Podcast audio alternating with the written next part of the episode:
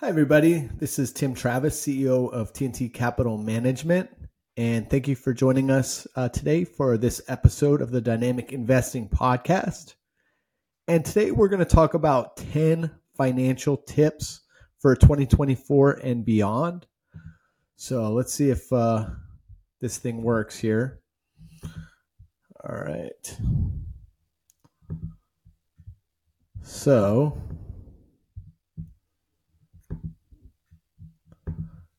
Okay, so let's go ahead and let's get started. 10 financial tips for 2024 and beyond.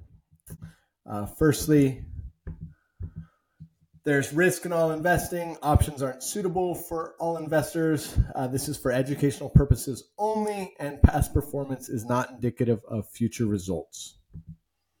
Okay, so the first rule we're going to talk about is the 401k match. So if you're lucky enough uh, where your employer provides a 401k match, whether that's 3%, 4%, whatever, you want to max that. That's just free money. It's an absolute no brainer. That doesn't mean you you always have to max out your your 401k contribution in total, which we'll talk about in the next rule, but you definitely want to max out up to the match. Okay, um, so so rule number one: never miss out on that opportunity. Oh, whoops. Sorry, went went too far. Number two, the 401k isn't the only game in town. So a lot of 401ks, 403bs, they, they just don't have the best investment options for you. They might have expensive funds. They might have just a really limited amount of funds, a lot of target dated funds. And and and it's it's not great in many cases. So if you're in this situation, you're going to still want to take advantage of a 401k match that your company offers if they do offer one but then what you can do is instead of maxing out your 401k contribution in total, you can open a traditional or a Roth IRA to make the remainder of your contributions just depending on your income level. So if you're able to, if you qualify, making a Roth IRA contribution is a no-brainer. I mean, it's just fantastic. Yes, you don't get the tax benefit up front, but all your growth and your distributions are tax-free. Uh, but either way, you know those those vehicles you you have access to any type of investment pretty much. Uh, whereas in the 401k or 403b, you're much more limited. But make sure you're you're maximizing your your retirement investments if you can. Uh, but I'm just saying they don't have to be the 401k or 403b. So, and then if you switch jobs, make sure you roll over those 401ks into an IRA. You're going to keep the same tax benefits, but you're going to have way more investment options than you do in your 401k. Same thing if you're 59 and a half years old, it's very likely that your company is going to allow you to do an in-service uh, rollover, an in-service transfer. Uh, so, so talk to your administrator and see if that's something that's available. A lot of folks, you know, don't realize that that's an option, but that allows you to invest that 401k however you see fit. You can still participate in the company match by keeping the 401k account open, but you're just transferring over funds uh, that you've already accumulated there. Uh, so that's rule number two. Rule number three don't skip a contribution year. Sounds simple, but a lot of people forget, especially when you're younger. You know, you don't realize that you, you think, oh gosh, I need I need this money. I don't have a big cushion, but you know, just make do. You got it. The earlier you start, the more the compounding takes place.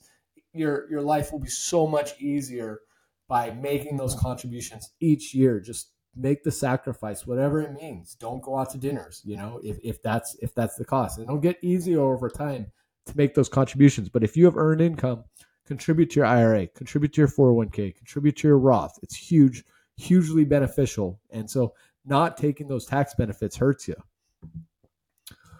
Automate.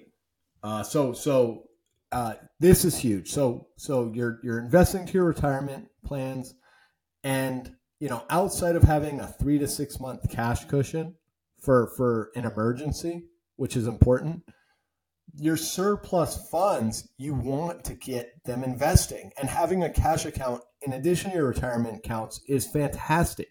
Yes, it's a taxable account, right? So it's not perfect, but you have full control over that money. It's going to allow you to compound your wealth uh, you know, make that money work for you in a lot of great ways. You have you have full control over it.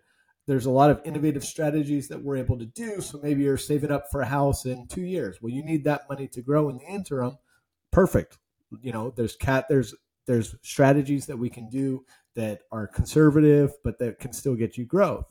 Uh, and so and so you know automate that. Set up an ACH, whether it's two hundred dollars, five hundred dollars, fifteen hundred dollars, whatever the number is, but get that going into your cash account.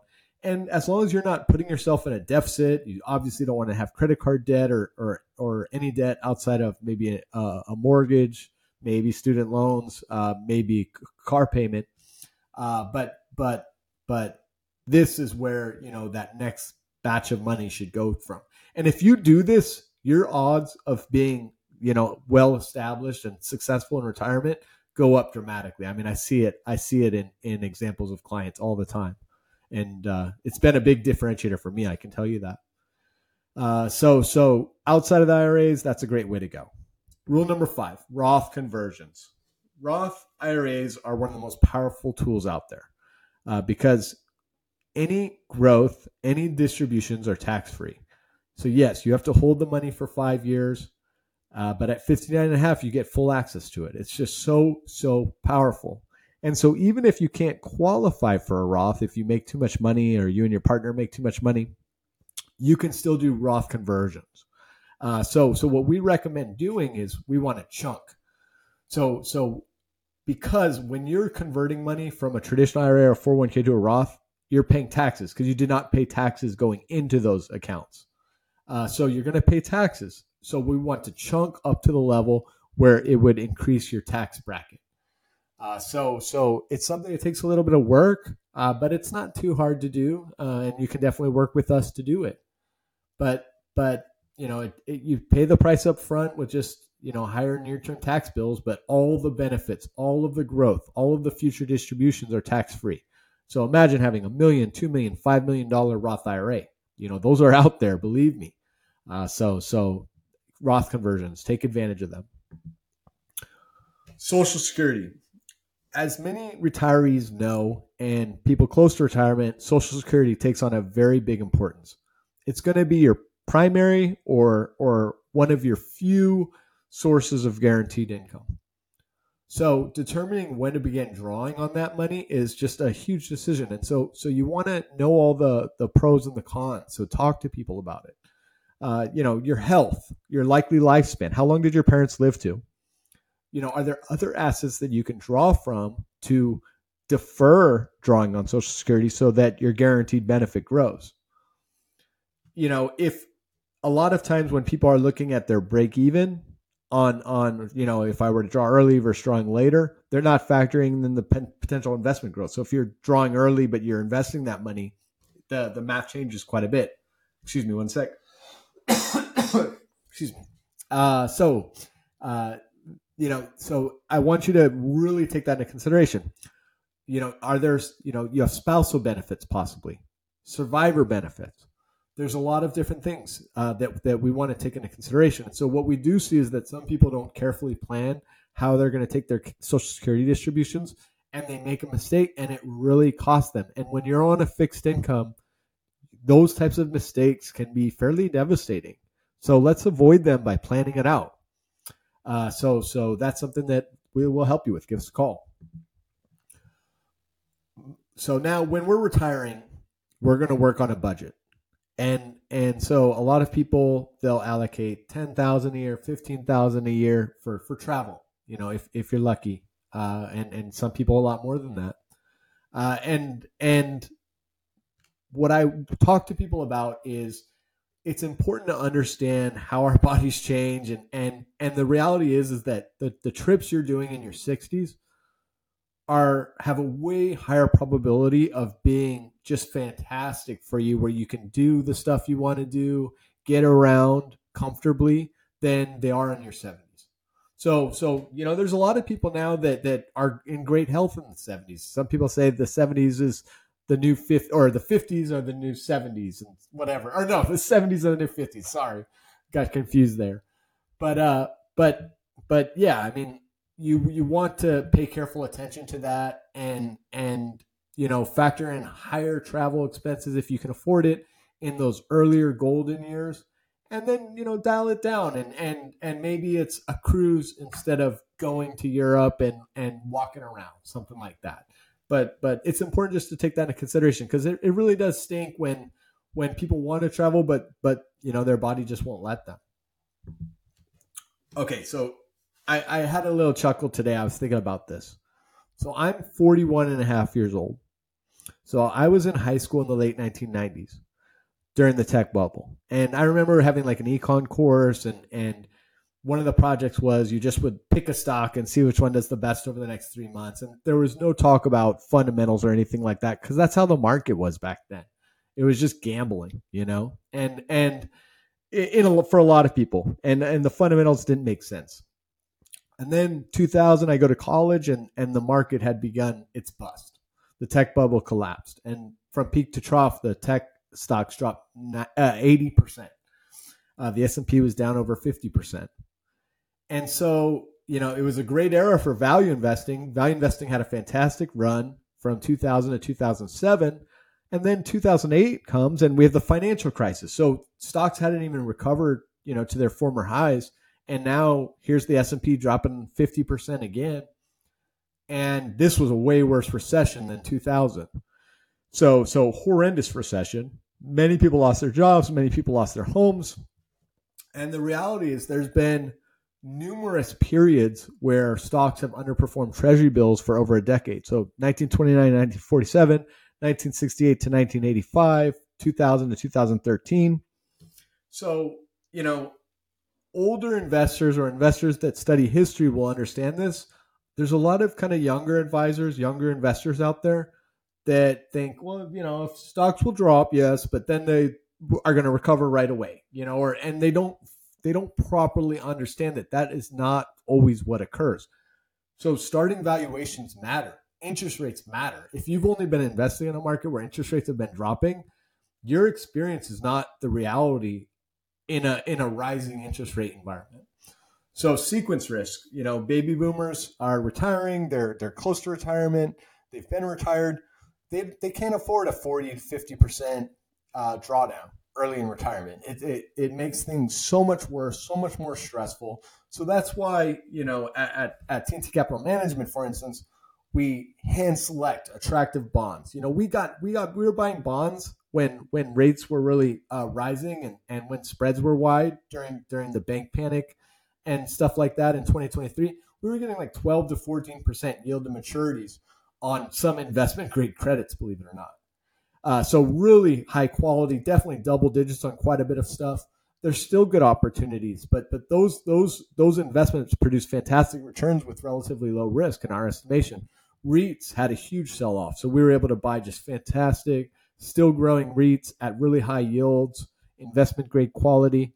And then we'll also use conservative income generating strategies such as covered calls and cash secured puts uh, which can really improve your risk profile as well and enhance the income. So don't get too aggressive. Health savings accounts. This is one of my favorite tools. Uh, it's just fantastic what you can do. So you have to have a high deductible healthcare plan to qualify, but but it's even better than a Roth in some respects because you get tax deductions going in. So when you put money into a health savings account, you can deduct that. It grows tax free. And then when you pull the money out, it's tax free as long as it's used for qualified medical expenses. So it's, it's even better in a Roth in some respects, although you do have to make sure you're using the money for qualified medical expenses. Uh, you know, unfortunately, for folks like myself, I'm in California, but states like California and New Jersey don't recognize HSAs.